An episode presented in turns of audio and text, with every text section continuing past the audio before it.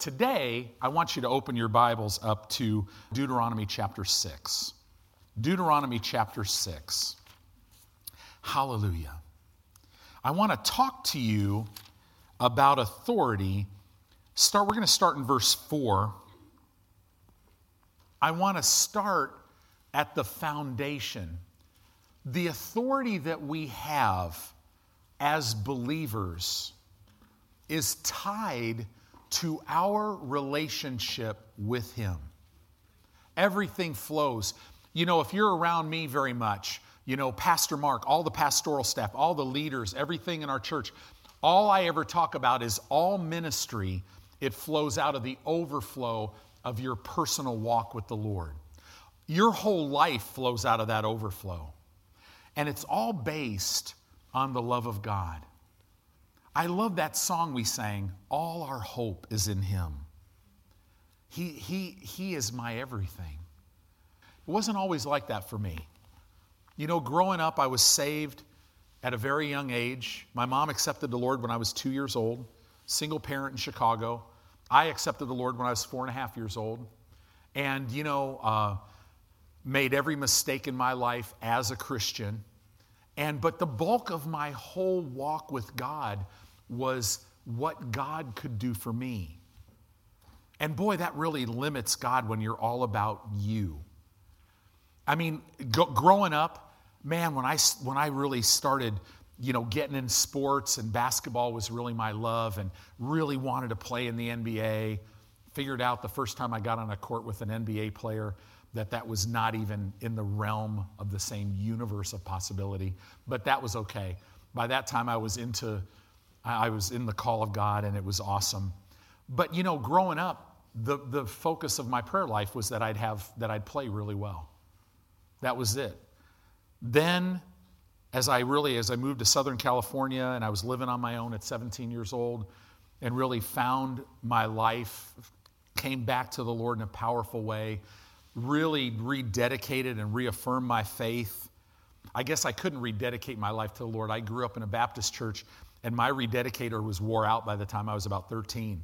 So I just changed it. I said, reaffirm my faith, right? Kind of drew a line in the sand and, and went hard for him, found the call of God, all these things, but it was still all about me. And, and, and, I, and I was just, boy, I never was able to lay hold of much in that way. And then when I came to the revelation knowledge of so many scriptures on the love of God, and but but here's the thing, it took God some time to get that through to me.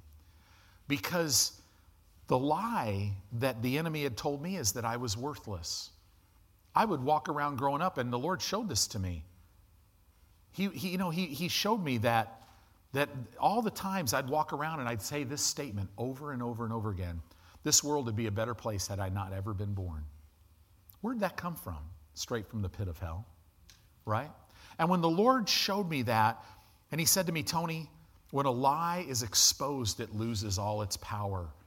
And man, when I got free from that, it was amazing because I went from, I would preach on the love of God, and I knew God loved everyone.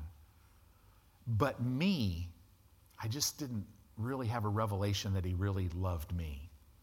But then I got a revelation that He really loves me.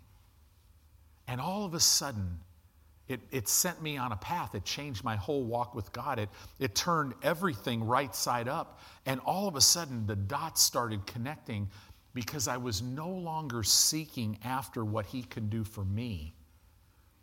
I was just seeking to know Him.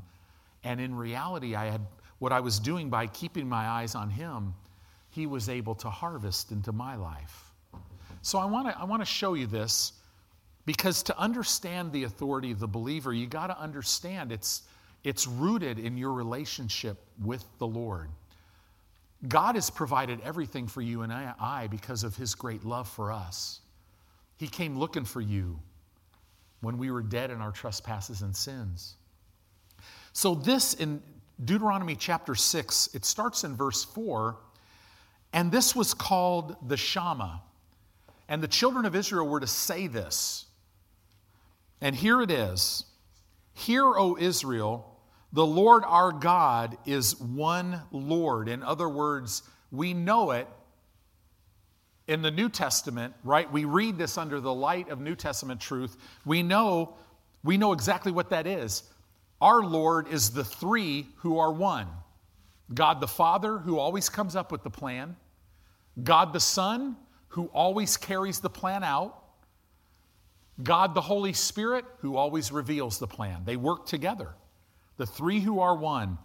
And it says, And thou shalt love the Lord thy God with all of your heart, with all of your soul, with all of your might. Wow. In other words, the love that God requires is the action of the whole personality. And this, what it does is when you do that, this opens the door for Him to do what? To mold us into the image of Jesus.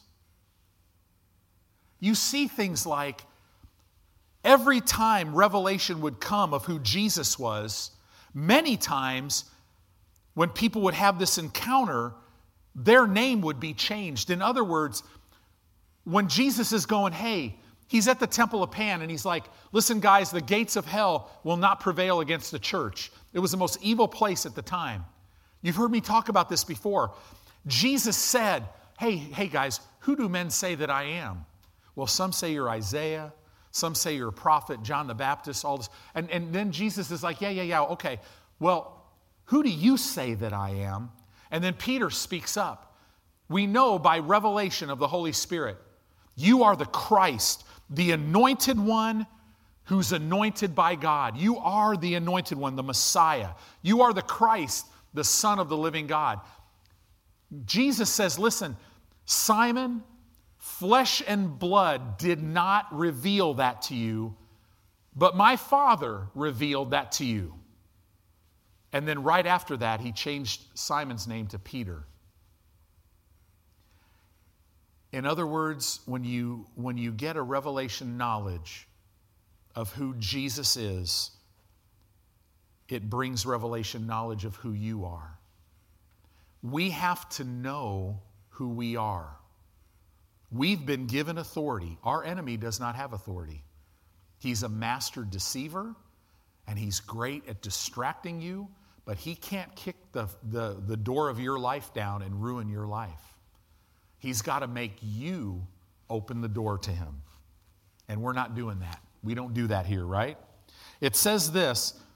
It says in verse 6, and all these word which I, words which I command you this day shall be in your heart, and you shall teach them. This word teach in the Hebrew language means you shall engrave them diligently unto thy children. It's diligently because why? Kids don't always, it's not always fun. But we're not to just teach, we're to engrave. How do we do that? We not only, see, we not only teach with our mouth, but first of all, we teach with our life.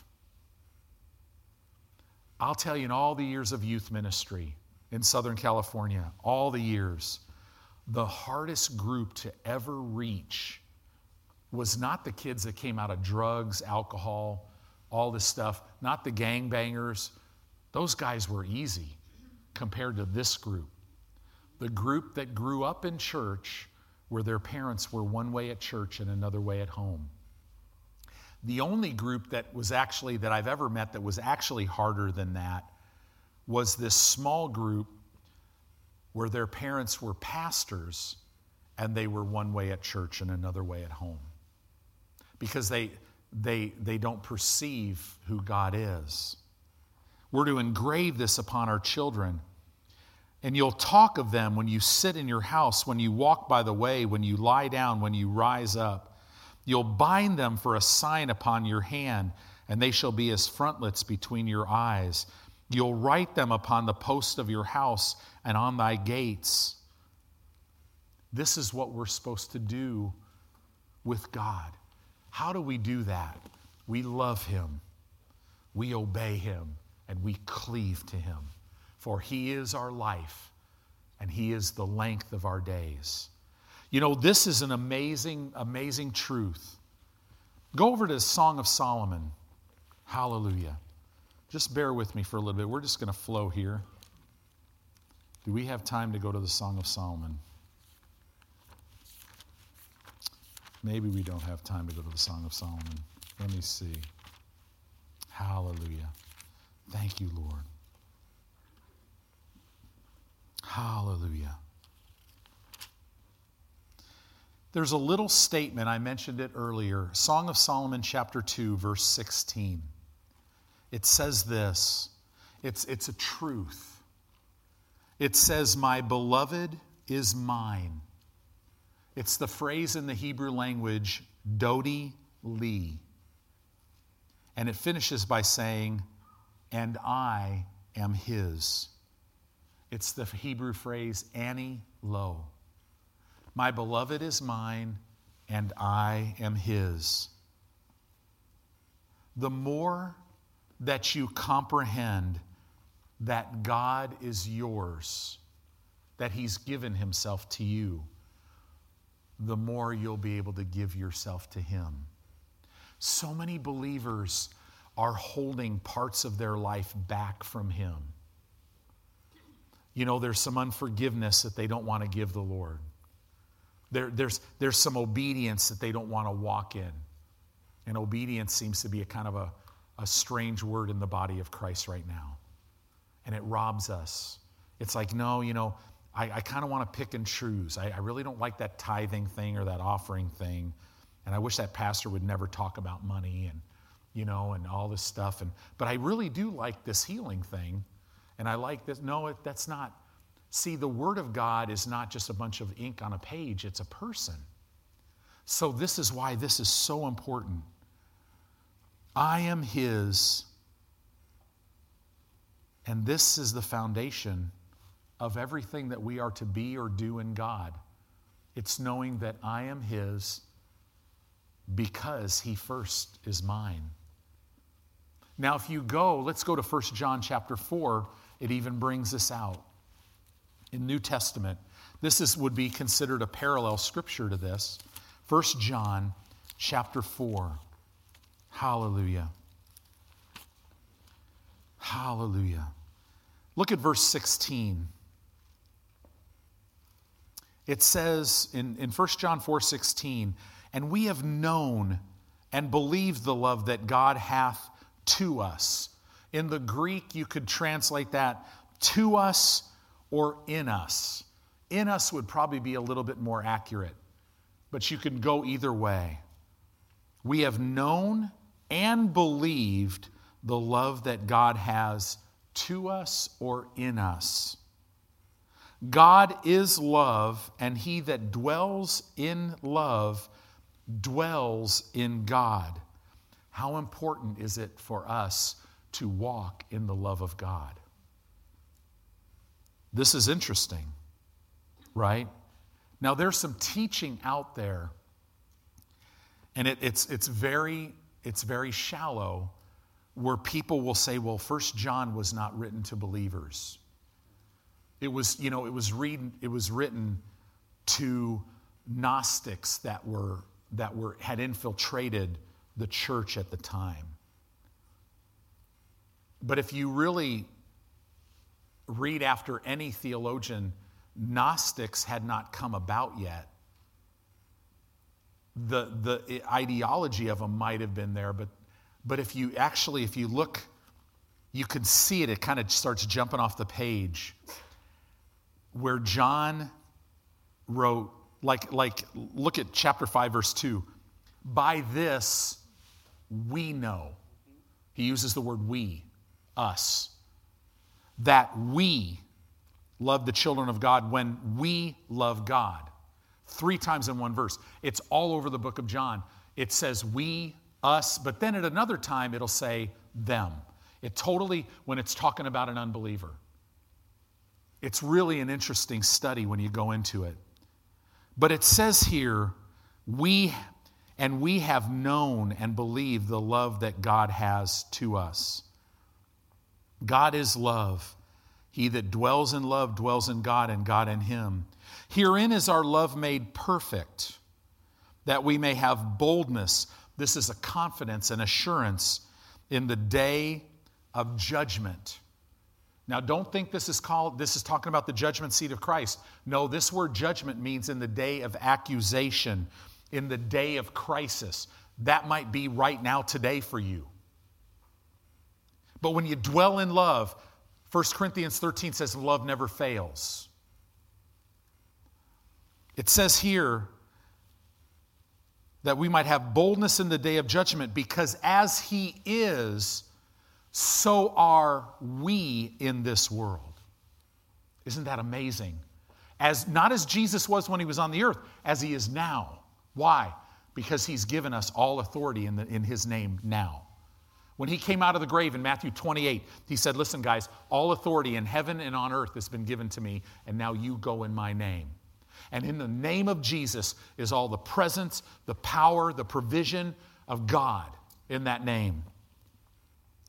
It says here, verse 18, there's no fear in love, but perfect love casts out fear.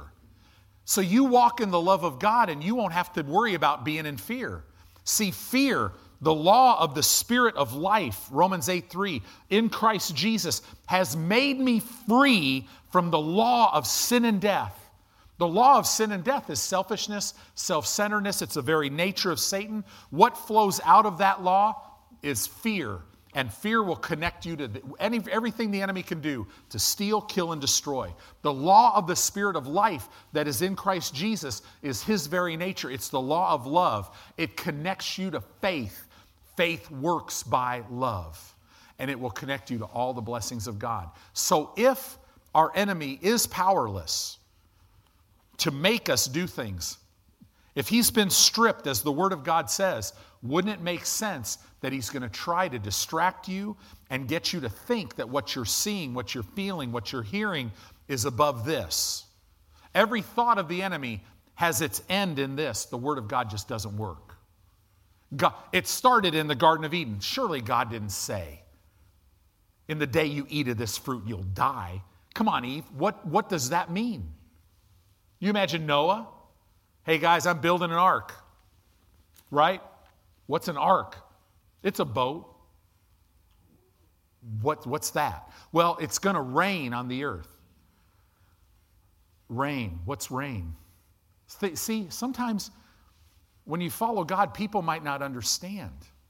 But the enemy's just trying to get you into pride because he wants to connect you to fear so that he could steal the word out of your heart which is how does he steal it out of your heart? He can't go into my spirit, but if he can get me to take my eyes off the word, he'll get me to doubt it.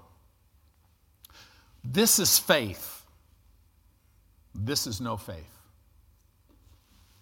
When you get your eyes off Jesus. But look at what it says here. Perfect love casts out fear because fear has torment. He that fears is not made perfect in love we must have a revelation of God's nature, which is love. And then it says this here's the scripture. That's the parallel scripture. We love him because he first loved us. Isn't that amazing? Guess what the number one revelation the Holy Spirit's going to always want to bring to your heart? And he wants you to see deeper and deeper into it is that God loves you. He'll say, I love you. I'm going to see you through this. I'm your victory. Faith works by love. It says, But if a man say, I love God and hate his brother, he's a liar. For he that loves not his brother whom he hath seen, how can he love God who he hath not seen? And this commandment we have from him that he who loves God love his brother also. Pretty simple. So let's go back to when that was spoken. Let's go to John chapter 16. You guys doing okay? I'm telling you, this is world overcomer training today. This is get everything in your life to line up with God. Hallelujah. It says here, John chapter 16. I want you to see this. Hallelujah. Hallelujah. It says, These things have I spoken unto you, that you might have peace. In the world, you're going to have tribulation. This is pressure, right? You're going to have anguish, mental anguish. That's going to try to attach itself. That's what that Greek word means. You're going to have persecution in this world, it's going to come against you. Burdens, things are going to try to burden you. You're going to have trouble. But then he says, but be of good cheer. In the Greek language, it'd be take courage and be bold. I have overcome the world. Isn't that amazing? So then, if you jump over to John chapter 13, verse 33 and 34, this is Jesus now, the last time he's with his disciples. What does he say? Look at this. A new commandment I give unto you. Ooh. See, this is the commandment that we live by. Well, what about the law? Well, wait a minute. The Bible says the law was fulfilled, Jesus fulfilled the law. So I'm no longer under the law, I am under grace. Isn't that good news? Wow. But this is the commandment. Notice he didn't say a new suggestion. New commandment I give you that you love one another as I have loved you, that you also love one another. Interesting how the Holy Spirit saw fit to say, love one another twice in one verse. By this shall all men know that you're my disciples if you have love one to another. In other words, you and I are identified with Jesus as we love each other. This is why. Why do you think that people are not flocking to the church? It's not because of any other reason, but we don't have a love, we don't have a revelation of how much God loves us so we don't love each other. But the Bible says, man, if I'll just love Quentin the way Christ loves me, and if he'll love me the way Christ loves him, it says all men will know. Now, notice there's no unbelievers hiding out here today, spying on us. Oh my gosh. Oh, I know that Jesus, I know about Jesus because I could see the love. No, they're not here. Isn't it amazing as we walk through life? and as we love our brothers and sisters as He loved us. Now, think about that for a second. We're to love, I'm to love Pastor Edwin and Lisa in the same way that Jesus loves me. That's unconditional, right? It's unconditional. It means it's not based on what they do. I, in other words, it's a decision. And if I'll do that, then all, then all men are going to know. They're going to they're to they're to smell the fragrance of Jesus. How many believers just so live for themselves and because they're living for themselves, the stakes keep getting higher. The chaos in their life gets higher. And so they, they're more focused on what they need. And now, pretty soon, man, God, you've got to move. And they're carrying so many burdens they can't be conscious of loving anybody else, and they're wondering why their faith doesn't work. You get free when you walk in love. What are we talking about here today? We're talking about the foundation of authority. Because if you don't have a love, a revelation of the love of God for you, you won't be able to grow in your ability and revelation to love Him, which is the foundation of your authority.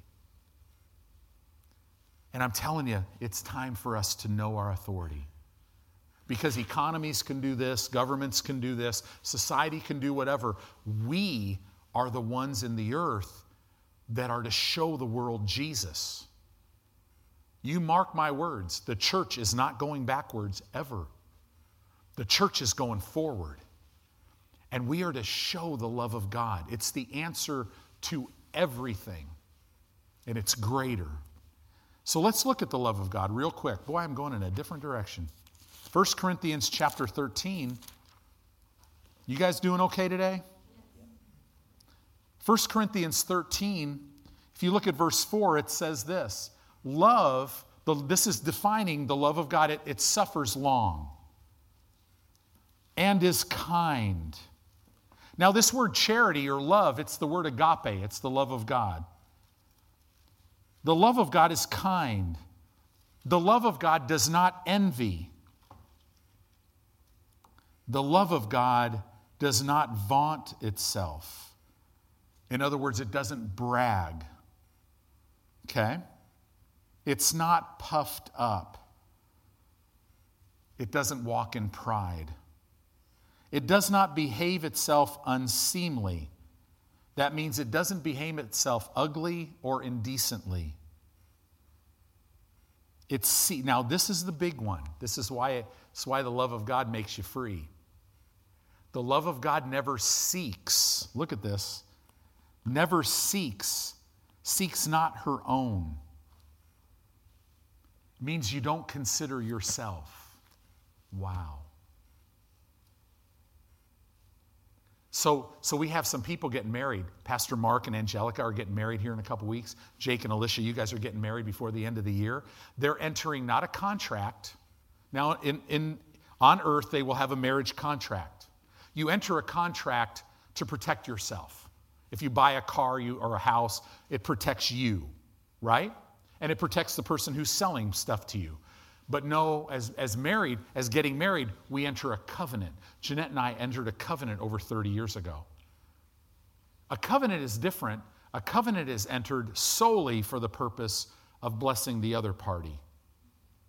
So, so when Jake and Alicia get married, Jake is saying, I'm cutting covenant with you, Alicia, because my sole focus is going to be to love you and to give myself for you, to not consider me. And Alicia's going, My sole purpose for entering this covenant is to consider you and not me. And if they do that, wow, things will run great. If they ever hit any kind of bump in the road, which, you know, if you've been married any length of time, you get into self centeredness. Does that ever work out? No. If you can't say amen, say oh me, right? Have you ever, as a husband, said something and you'd give anything to just go, oh, I wish I could grab that word and just, right?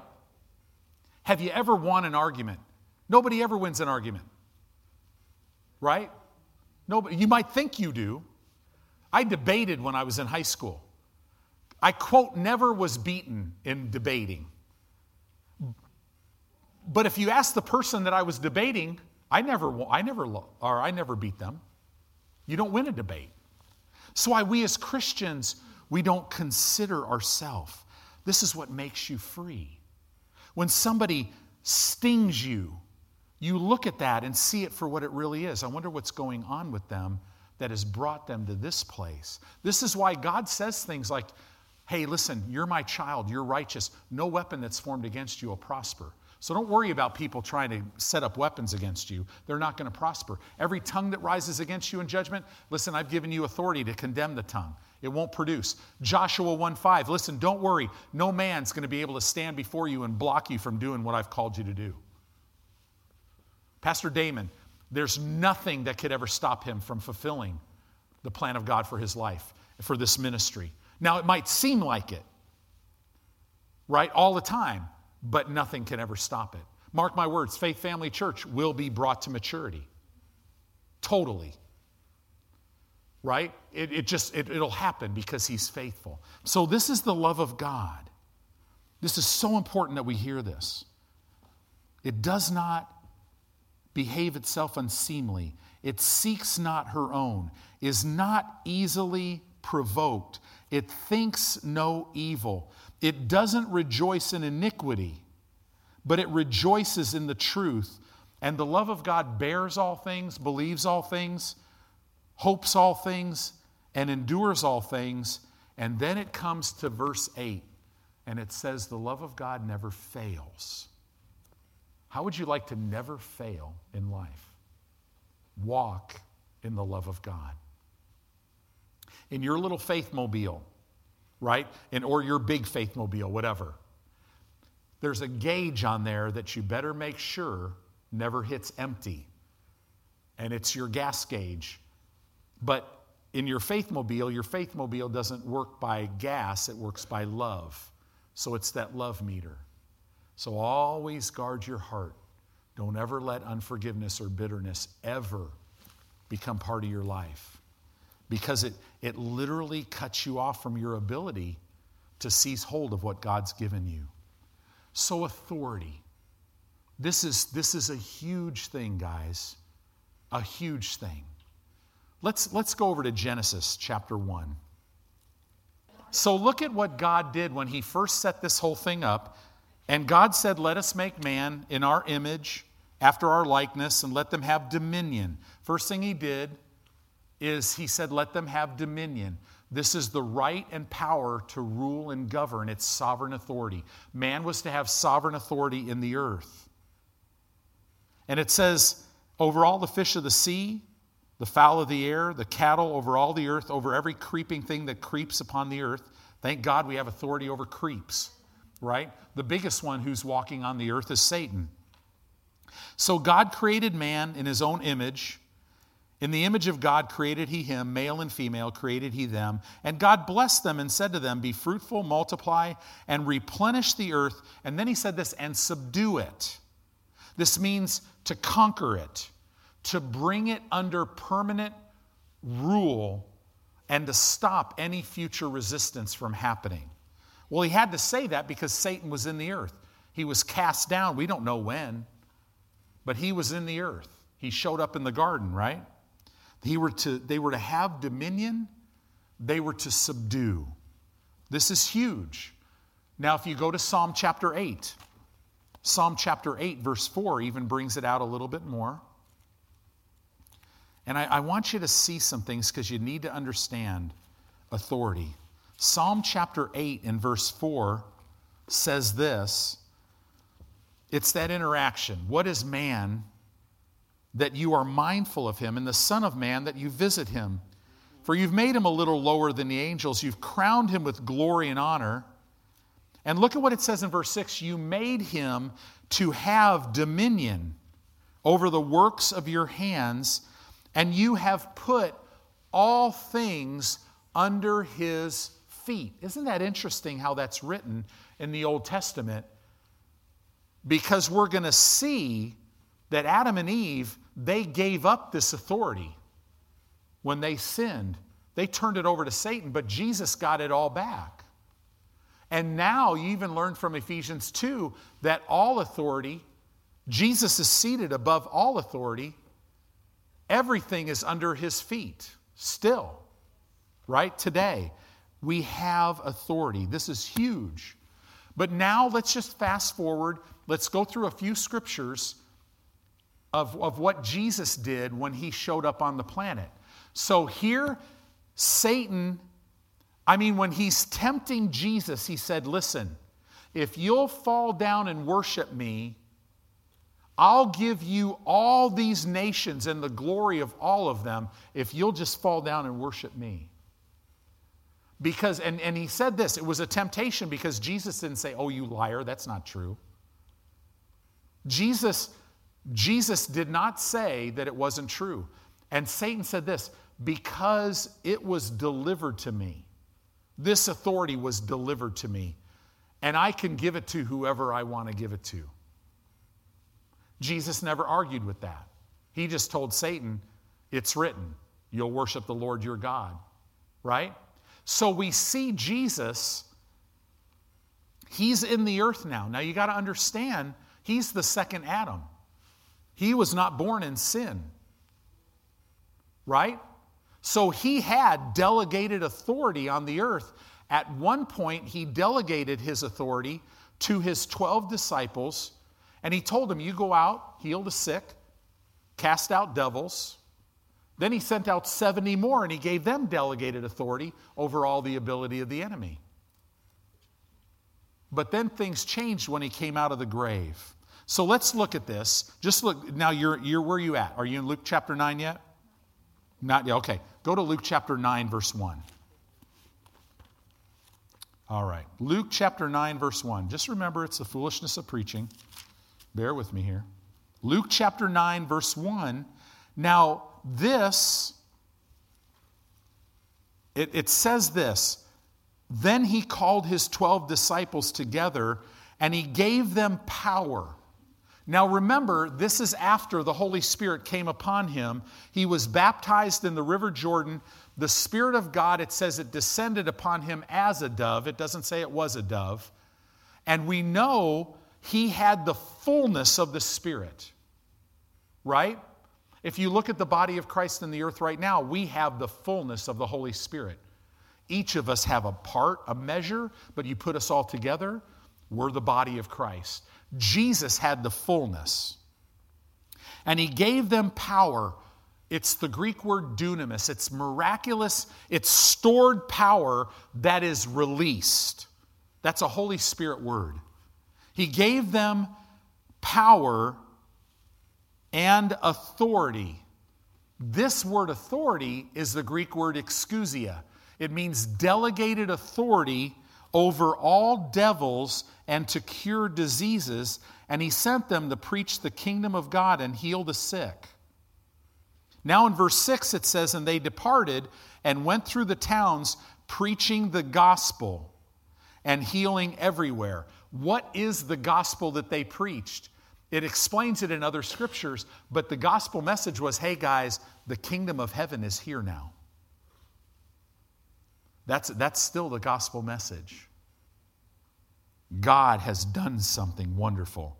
So let's look at verse 10. And the apostles, when they were returned, told Jesus all that they had done, and he took them and went aside privately into a desert place belonging to the city called Bethsaida. And the people, when they knew it, followed him, and he received them and spoke unto them of the kingdom of God and healed them that had need of healing. So now Luke chapter 10, verse 1, now he's going to send out 70. After these things, the Lord appointed another 70 also. That's verse 1. Luke 10 1. And sent them two by two before his face into every city and place where he himself would come. Therefore he said unto them, The harvest is great, but the laborers are few. Pray ye therefore the Lord of the harvest that he would send forth laborers into his harvest. Go your way. Behold, I send you forth as lambs among wolves. Carry neither purse, nor script, nor shoes, and salute no man by the way. Now let's look at this. We keep going. Verse 9 or verse 9, and heal the sick that are therein, and say unto them, The kingdom of God is come near unto you. Now, verse 17, and the 70 returned again with joy so the 70 come back and they are excited, saying, Lord, even the devils are subject unto us through your name. In other words, they had learned the extent of their authority as they went out and did something. I wonder if we will gain a lot of clarity about the authority of the believer as we go out in the name of Jesus and follow him in our day to day lives, starting when we get out of here today. Wonder what would happen to a believer if they'll get up every day and say, Okay, Lord, I thank you that you've appointed me, you've ordained me, you've called me into this earth to bear fruit, and I'm available. So you use me, I'm just available. I wonder what would happen, the situations that would come up. I bet people would come back with joy, going, Man, I met this person and laid hands on him and God healed him. Or, I, you know, I, I ministered to this person and they got free from something. They learned the extent of their authority as they went out. And he said unto them, I beheld Satan as lightning fall from heaven. Now he's talking about in eternity. And then he says, Behold, I give you power. Power. Exousia. It literally means I give you literally delegated authority to tread. That means to have absolute authority over serpents and scorpions and over all the power. Don't get mixed up because it's the same English word. This word, this Greek word, literally means over all the ability of the enemy. He gave the 70 delegated authority to have absolute authority over all the ability of the enemy. This was before he went to the cross. These 70, along with the 12, were not born again like you. And they had delegated authority. That's, that's amazing. Why am I saying this? Because you have to know what we have today is greater than that. We have to know this. So let me go on here. To tread upon serpents and scorpions and over all the power or the ability of the enemy, and nothing shall by any means hurt you. But then look at what he says, verse 20. Now they're all psyched because devils were subject to them, people were getting healed, all this stuff was happening, and they got so excited. But then Jesus brings them down to earth and says, Listen, notwithstanding, don't rejoice about that. Don't miss the supernatural because you always got to see the spectacular, in other words. Notwithstanding, in this rejoice not that the spirits are subject unto you, but rather rejoice because your names are written in heaven. That's the greatest thing in our life. What does that mean? All of our authority is connected to our relationship with Him. You're a child of God. There's nothing greater. Everything is that. You get burnt out in ministry, you get burnt out in life, it's because you've lost a revelation of what that means. Man, you're the head. Not going to be. You already are the head. The, all the epistles were written not to give you things, but to show you what you've already been given, who you already are in Christ. Does that make us something? Well, something in Him, but it's all about Him. It's not about me. This is huge. So go to James chapter 4, because this is what we've got to know to walk this out in our life. James chapter 4, verse 1 or verse 7. Sorry about that. James chapter 4, verse 7. This is a huge scripture. We quote it all the time. Resist the devil, and he'll flee from you. Man, you could resist the devil all day and all night, and he's, not, he's going to laugh at your face if you're not submitted to God. We got to we got to quote this right. I mean, submit, resist the devil and he'll flee from you. Man, that'll preach. But we need to, we, we need to be scriptural. You submit to God, resist the devil, and he'll flee. When you submit to God, He's first in my life. I'm His. And I live my life like this. When I say it's written, and when I say, devil, you get out of here, I bind you in Jesus' name, he has to leave.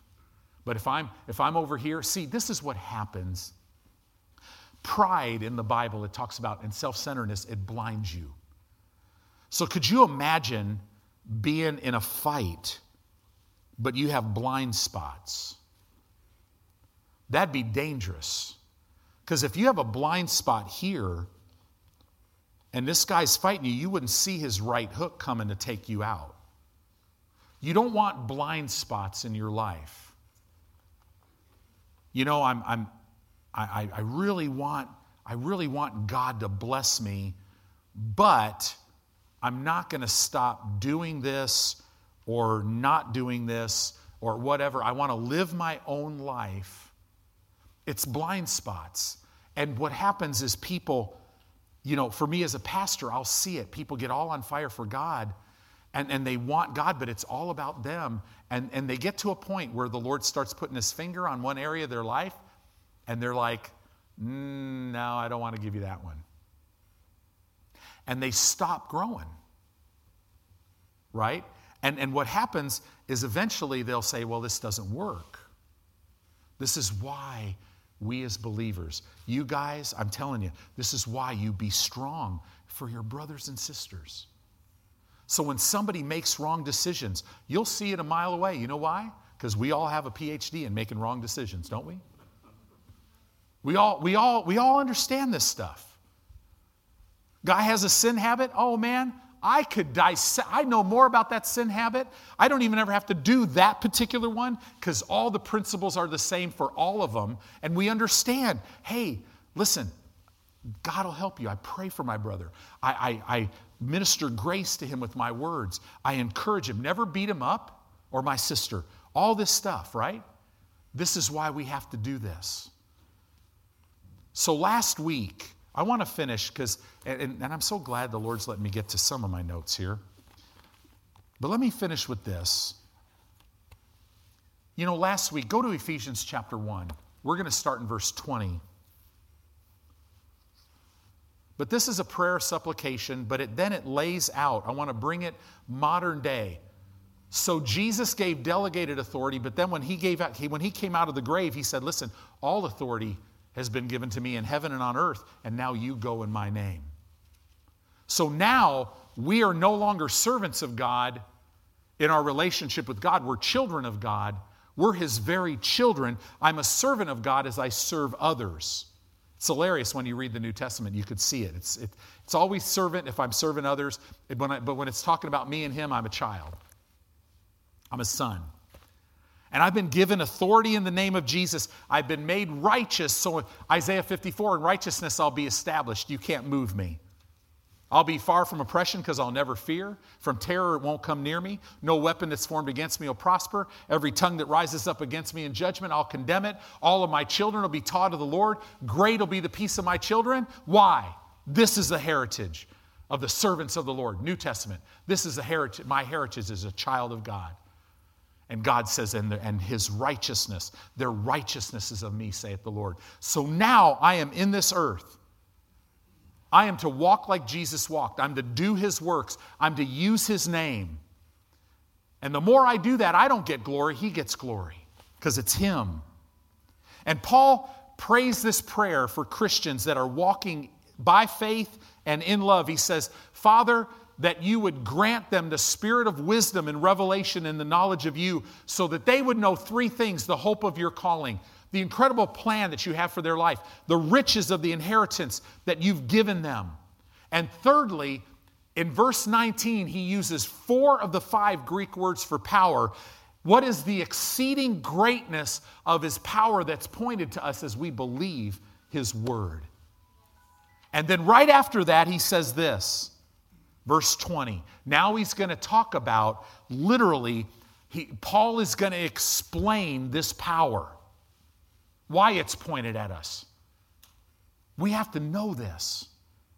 Verse 20, which he, talking about God the Father, wrought in Christ when he raised him from the dead and set him at his own right hand in heavenly places. I said this last service, this is the way the Lord gave it to me. The death of Jesus was the supreme expression and demonstration of God's love for mankind. The resurrection of Jesus was the supreme expression and demonstration of God's power. We must have a revelation of the power that is in the name of Jesus. And this is why Satan doesn't just run away right away. He's going to stand there and see if you really, is that word in you richly, or are you just quoting something Pastor Tony said, or something maybe you've just been hearing? But when that word is in your heart coming out of your mouth, it'll cause him to run because it's no different than if God was saying it. Ephesians 1:21.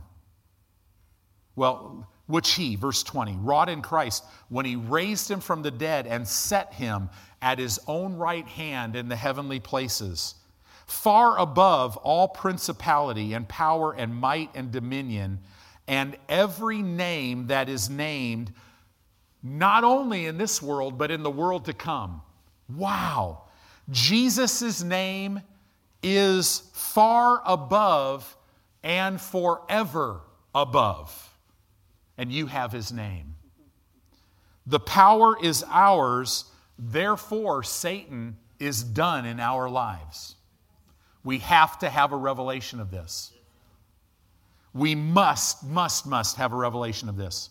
Now, if that wasn't even good enough, and then he says this, and hath put all things under his feet, and gave him to be the head over all things to the church. All things are under the feet of Jesus, Jesus and the church are one. Jesus literally died for you and I. Why? Not so that we could just have a blessed life. Yes, He did die so that you could be blessed. But not only that, He died for us so that we, through him, can change the world by bringing heaven to this earth, by bringing Jesus into your situation, into your family situation, into those people that you come in contact with. That's why we're here. Hallelujah.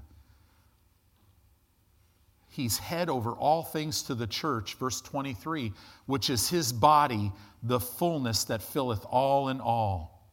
See, when Jesus ascended to heaven, he transferred all of his authority to his church on the earth.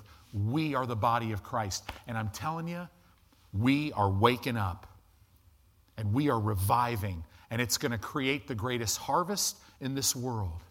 We are the answer to every race problem, every economic problem, every injustice. The love of God is the answer. And what how do we do that? We bring heaven into this earth. We love with a love the world doesn't know.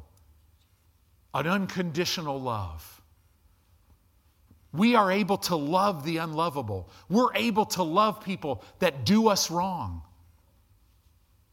Listen, there's so many things going on in the world right now, but you do know this, right? All of this anger and all of this rage, Satan wants to turn it all against to where now the church is the problem.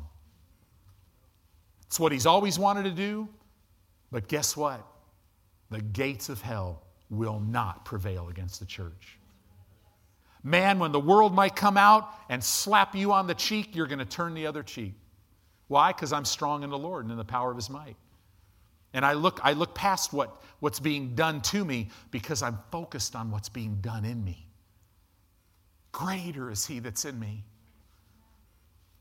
And I know my God, Daniel 11, 31 and 32. So I'll be strong and do exploits. That's things beyond my ability. Why?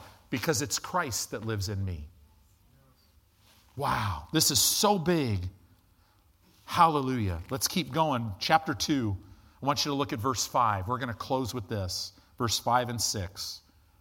It says this Even when we were dead in sins, hath quickened us together. That means hath made us alive together with Christ. I have been made alive in Christ. By grace are you saved. See, I was given life. You were given life, the very life of God, while you were dead in your trespasses and sins. Hallelujah. Salvation rests in the work of God through Christ alone. Hallelujah. Jesus redeemed us. Verse 6. Isn't that amazing? That when God, when God raised Jesus, that Kratos power was so great that it raised you and I too. It's amazing. And that same power, that's only one of the four words for power that is pointed to you as you believe God. Don't let anything come between you believing God. Listen, let every let every man be a liar, but let God be true. This is truth. Truth is not of this world. Truth is not what I think it is. Truth, thy word is truth. John 17, 17. It's not subject to change. It can't be changed. It's forever settled in heaven. You have dominion given to you by God so that you can be Jesus in this world. And everything that you do, people won't even see you, they'll just see Jesus. I love this verse 6 and hath raised us up together and made us sit together in heavenly places in Christ. I'll never forget when the Lord showed me this revelation. He said to me, Tony, and, and all the study, it just, whenever he talks to me, it's like he'll say one statement and all these scriptures just come up. Royalty sits. God the Father made you and I sit together in heavenly places in Christ, far above all principality and power, might and dominion, above every name in this world and in the world to come. Oh, I'm sealed with the very name of Jesus.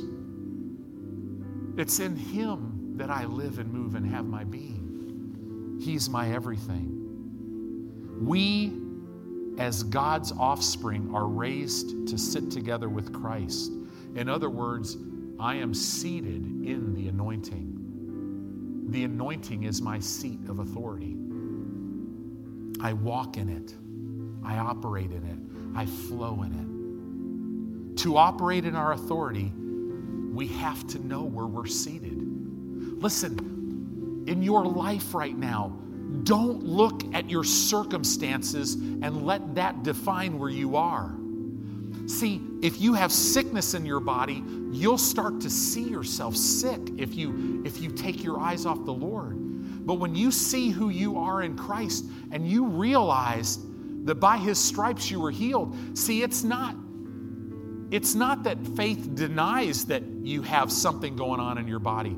Faith never denies a circumstance it denies the right of it to be in your life.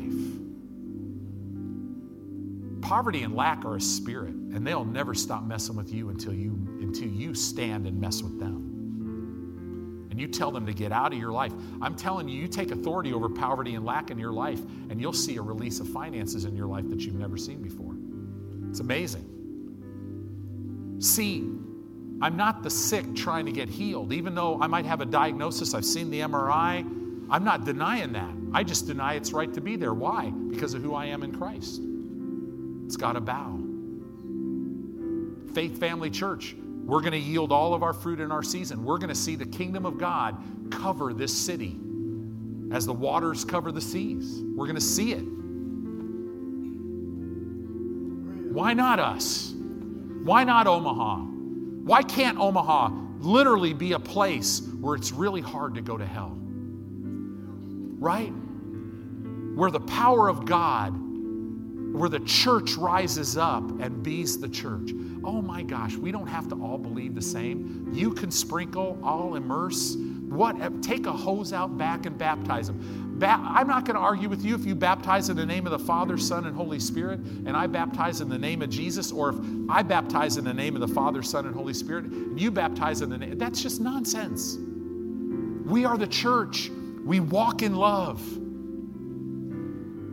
Our Episcopal brothers down the street, listen. Do you know if you look at doctrines, all of us are pretty close? It's Jesus. To operate in your authority, you must know where you're seated. I love what it says, has raised us up together. In these two verses, in verse 5 and 6, this word together is used three times in two verses. See, in verse 5, it describes our union with Christ as being quickened. In verse 6, it says we've been raised together. In verse 6, it says we're seated together. Living, living a victorious Christian life is dependent only on your dependency. Only on your dependency in, of Christ, not yourself. If you're dependent upon yourself to make it happen, you won't live, in, you won't live victoriously. But if, if my dependency is based on Christ alone, that's the doorway to the victorious life in Christ. I am who I am and what I am because of Him. In this sermon, anything I've ever done as a pastor that's worth anything is all because of Him. If somebody were to ask me, Are you a surfer? I'd say, Absolutely. Because what I'm doing right now, what I did in the first service, I surf. I'm on a wave. It's His wave. I don't try to make the wave but I know how to catch it. Because I, I live in the ocean, I live in the ocean of His presence. And I've gotten very well versed. Oh, this wave isn't it. Oh, that wave isn't it. See, I don't have to know what I'm going to preach three seconds before I get up here because all of a sudden that wave comes in and you just get on it. If you've ever ridden a wave, it's so easy. It's just so easy. The wave does all the work. But if you try to catch the wrong wave because you like the way that one looks or feels. Some waves will take you in a different direction. Some waves, have you ever had this? Some waves just all break. See, some waves will break here and they kind of go this way and they'll take you this way. Some waves will break here first and they kind of go this way. Some waves look really good, but then what they do is they just do this. That's not a fun wave, right? I remember when I moved to California, the first time I experienced that, I thought I was going to die. I'm under the water, and I'm just, you know, I'm, I'm what, 17 years old?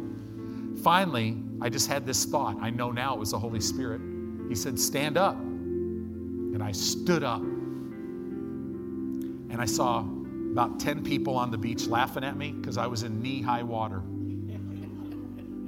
It had just, I was just tumbling all over the place. I thought I was 20 feet under the water. And he said, Stand up. And I just, before I even thought, I just stood up and I was knee deep in water.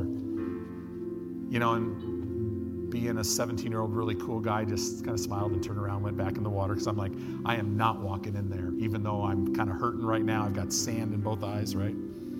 Together. It's frustrating. So frustrating when you're trying in your own strength to live for Christ instead of simply just letting go of everything and letting Christ simply live in you. There's an anointing when I say that because I remember the day that God said that to me. When are you going to stop trying to live in me and just let me live in you? I'm so glad I did that. I want to encourage you to do that. The walk of faith is a rest. It's all Him. Don't make your life all about you. There's no life in it. Amen.